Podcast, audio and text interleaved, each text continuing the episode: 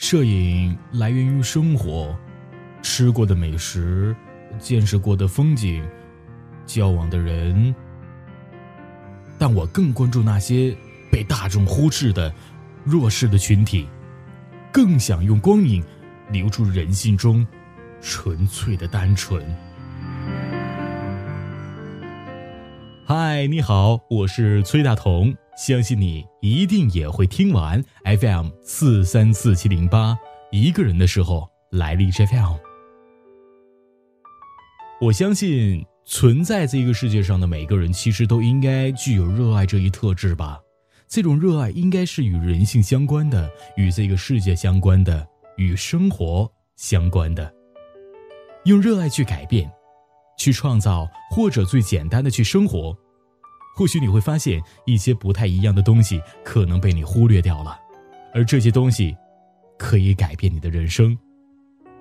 小野杰西呢是一个八零后的摄影师，他也是一个不太一样的摄影师。准确点的来说，他应该是我口中那种具有热爱的人。关于热爱，他真的很棒。我想我见过很多人，可他是一个不大一样的人。作为一名摄影师，小野并不过于追求拍摄的事物，他更追求的是意义，是生活的意义。你可以在他拍摄的很多作品当中感受到一些他对生活的追求。他热爱生活，并且贴近生活。在他的作品当中，有太多太多跟人相关的东西了，就像他把自己的爷爷打扮的帅气十足，穿上了潮牌。任谁都难以想象，这是一个年逾古稀的老人。他的祖父原本是一个乡村老爷爷，他用镜头把自己的爷爷变得年轻，变得更加具有朝气。而简单的一幅照片的背后，蕴藏了小野的热爱。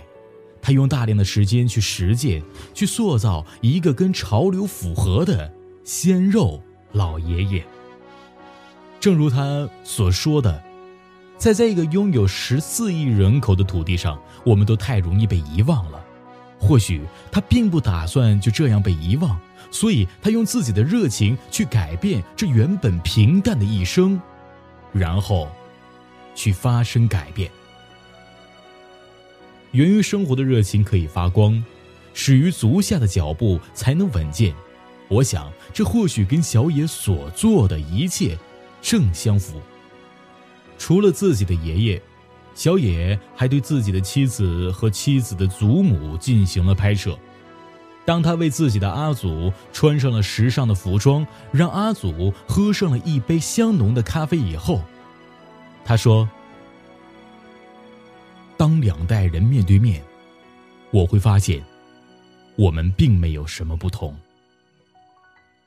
让阿祖和年轻人一样骄傲并且自信。”不是说说而已。小野杰西用自己的脚步和手中的摄影机实现了这件事情，在不同的角度选择最美的照片，从安静的小巷到繁华的市集，小野杰西用一张张照片告诉我们：其实很简单，用自己的热情去做，用自己的脚步去行走，这就足够了。在浮躁的社会当中，我想我们需要跟他一样，用一颗纯净的心，怀揣着不轻易褪去的热情，去爱这个世界，以及生活。